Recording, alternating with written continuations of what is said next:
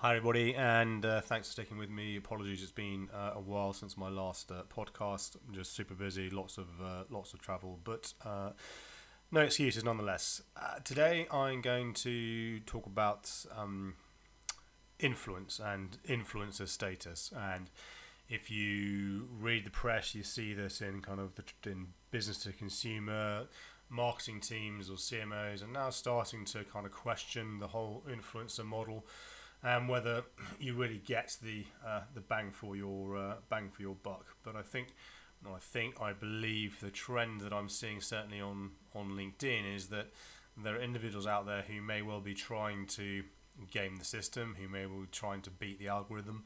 And the, the thing with LinkedIn is a platform, it's the only one where they don't actually explain to you really how it works and um, what you should or shouldn't uh, shouldn't do. There's some uh, excellent independent research Richard van der Blom, uh, Andy Foote have curated lots of stuff out there to kind of explain where the system is and what LinkedIn is trying to do around engagement. But you know, from my perspective, you know, let's take a step back and look at what we're trying to uh, trying to achieve here. And influence, you know, it's an interesting concept really because what influences me versus what influences you, two completely different uh, different things. I could see a Nike advert. This you could see the same Nike advert, and that could influence us to do not buy the shoe, buy the shoe, have a different view on life, whatever it might uh, might be. And within your own um, uh, network, you have your own sphere influence. If you sort of think about who influences you within your family, within your wider family, within your friends, at work, etc., it, it's all very, very uh, subjective. And if one looks up the uh, definition of influence in the dictionary. We've got a noun, the capacity to have an effect on the character, development, or behavior of someone or something, or the effect uh, itself. Um, so, yeah, a lot can happen within uh, within the word influence and what that means and who does who it influences, uh, etc., and so on. Um, if we then go on to uh, let's pause everyone is an influencer, as I've just you know, rambled through. Everyone influences everything that we do, everything that we comment, we share, we like, etc., is influenced. And what the challenge is in all of this is predicting who is going to be influenced by what to do the thing that you want them to do. So, in a marketing perspective and sales perspective, um, but certainly marketing top of funnel stuff, it is I want to influence people to uh, be loyal to our brands, uh, to ultimately come in and buy our products and then continue to buy our products. And then also, ideally, influence other people to do exactly the uh, the same thing, and you know, that is the perfect scenario if we were able to understand that, or more importantly, predict that then you're going to be in a very very interesting uh, interesting place. And I highly recommend uh, a book called Predictive Analytics by uh, Eric Siegel, where he goes into this in depth, but does it in a way that um, non data science people, uh, such as myself, mere mortals, can actually understand uh, what is what is going on in the world and where where we're going to, how this is used in uh, brand marketing, how it's used in uh, in politics, and it is all, as he refers to, the power to predict who will click, buy, lie, or even die. And the examples that he gives, just to try and give some context uh, around this, uh, it was a Scandinavian, I think Swedish or Norwegian uh, telco company had a, uh, a new a new offer. So what they did is they emailed their entire database of customers um, the new offer. When they actually started going to the data, what they had found is that they had their longest serving uh, customers, if you will, who um, had bought everything they were going to buy, were on the maximum um, subscription model or whatever it might be. Um, by actually emailing them the fact there was a new offer, what they had done is woken up kind of their, their sleeping their sleeping customers and they found that there was a higher propensity of those long-standing customers to actually leave uh, versus those who were maybe newer, uh, newer to them or looking to attract uh, net new. And what they had realised they'd done, they'd actually woken up, as I said, the sleeping customers to the fact there was a new offer. So this then maybe encouraged them to go and look. Well, there's a new offer from my existing company, who I've been with for a long time. Maybe I should go into the market and see what other offers are out there. And you and I know that if you are leaving a service provider, be it mobile or television or whatever it might be, typically that's when you can, you know, leverage the best, uh, the best deal and get a, a price cut. So this got them to look into uh, influence and influencer, influencer marketing in terms of using marketing to influence your people to do what you want to do versus not what you want to do, but also more importantly, trying to segment that market to understand who they should target in the first place, uh, so that you don't end up having a negative effect of the um, uh, the campaign. And interestingly, Obama did this in uh, his campaign for president, where they were using data sets to work out which, literally down to the street or block, they should go and door knock because they wanted to make sure that they were influencing people who were maybe you know on the uh, on the line to do the right thing rather than actually by turning up it would do the opposite and they would vote for um, uh, the opposition uh, opposition party.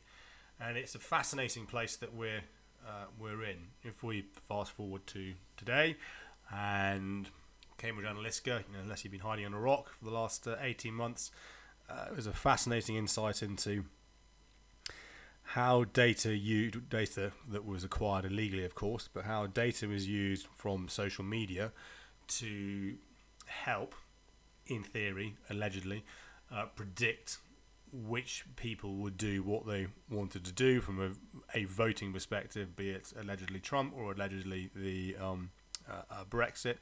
You know, they had identified that swing vote, or those those individuals who were on the fence, as it were, but then could work out what type of things were going to influence them in a way that would do what they wanted them to, to do. So, you know, if you've seen Brexit and Uncivil War um, on Channel Four, if you're in the uh, in the UK, uh, that that slim margin of people, and it was only a slim margin that um, the vote was won by in the grand scheme of things, was showing something like over a billion, uh, over a billion uh, adverts around uh, immigration and this and uh, this and that, which then meant these people went on to vote for um, uh, vote for Brexit. So the great hack on Netflix is is an, an incredible eye, eye opener.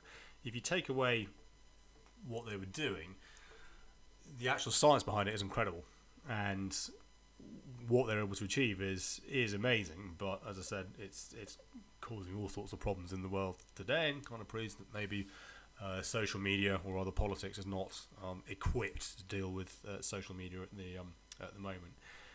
But whilst all of our influence is unique, one can argue that we do collectively sit in tribes of influence, which is why we support football teams or um, political parties or whatever it might be. Um, if you look up tribalism, tribalism implies the possession of a strong cultural or ethnic identity that separates one member of a group from the members of another group. Based on strong relationships of proximity and kinship, members of a tribe tend to possess a strong feeling of identity. E.g., iPhone, iPhone, iPhone versus Android, PC versus Mac, Salesforce versus Dynamic, Coke versus Pepsi, McDonald's versus Burger King, and so on and so forth.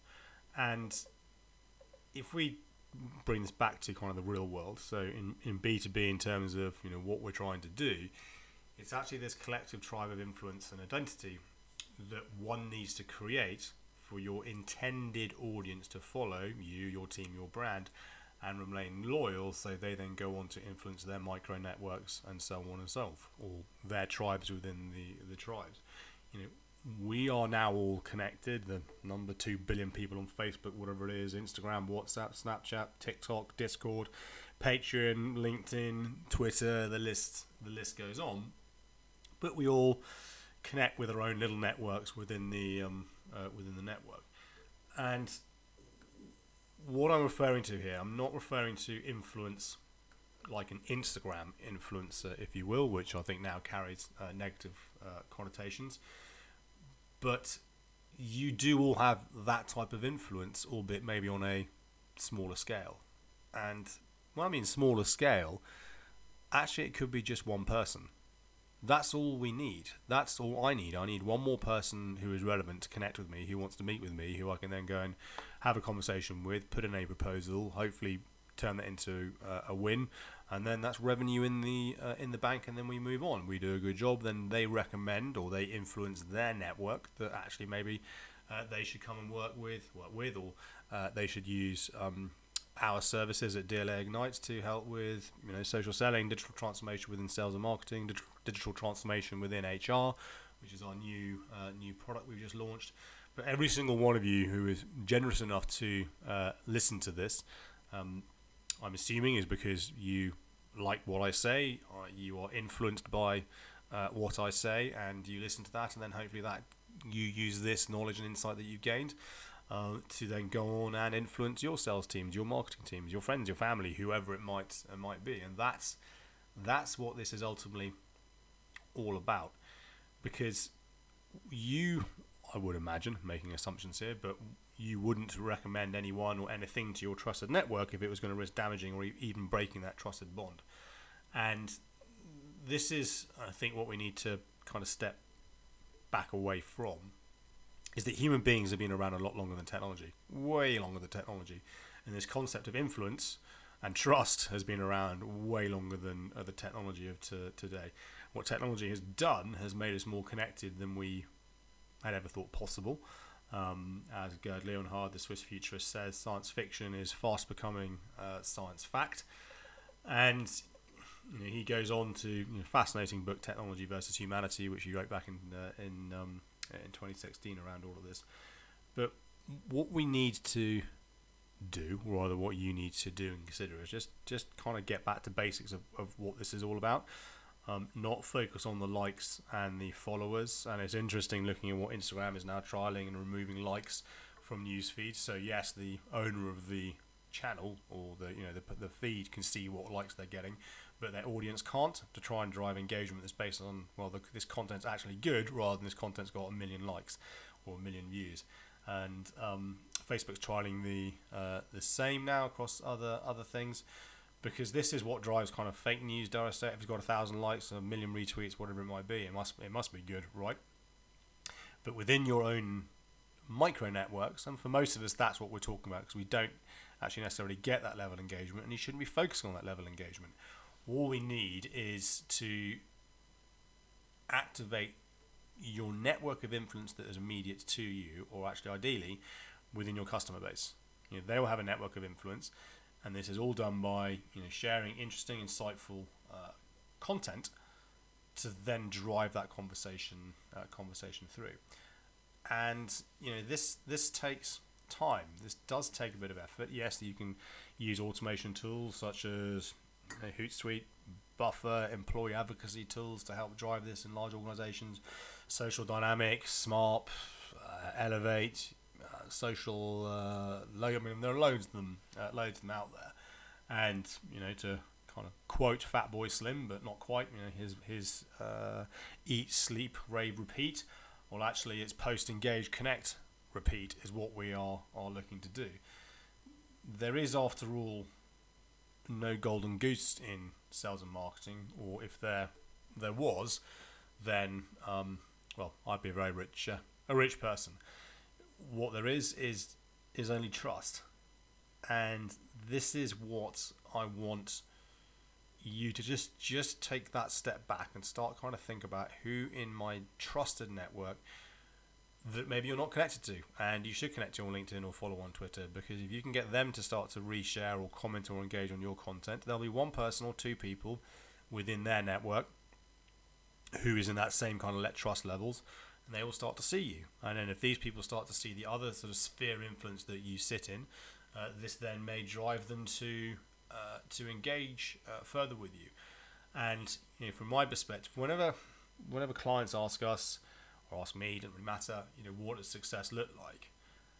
I always kind of throw back to them, well, have you even asked this question yourself? Ignore ignore in terms of oh, I'm looking at the likes and the comments and the engagements. Have you actually decided what what is the output you're trying to achieve? Is it to generate net new connections? Is it to raise brand in a new market? Is it to drive recruitment? Is it to switch the perception of your organization or your brand in a particular niche industry, whatever it is? And if you haven't even answered that basic question or thought about that basic question in terms of well, why are we doing this in the first place, then you cannot possibly begin to understand what success looks like.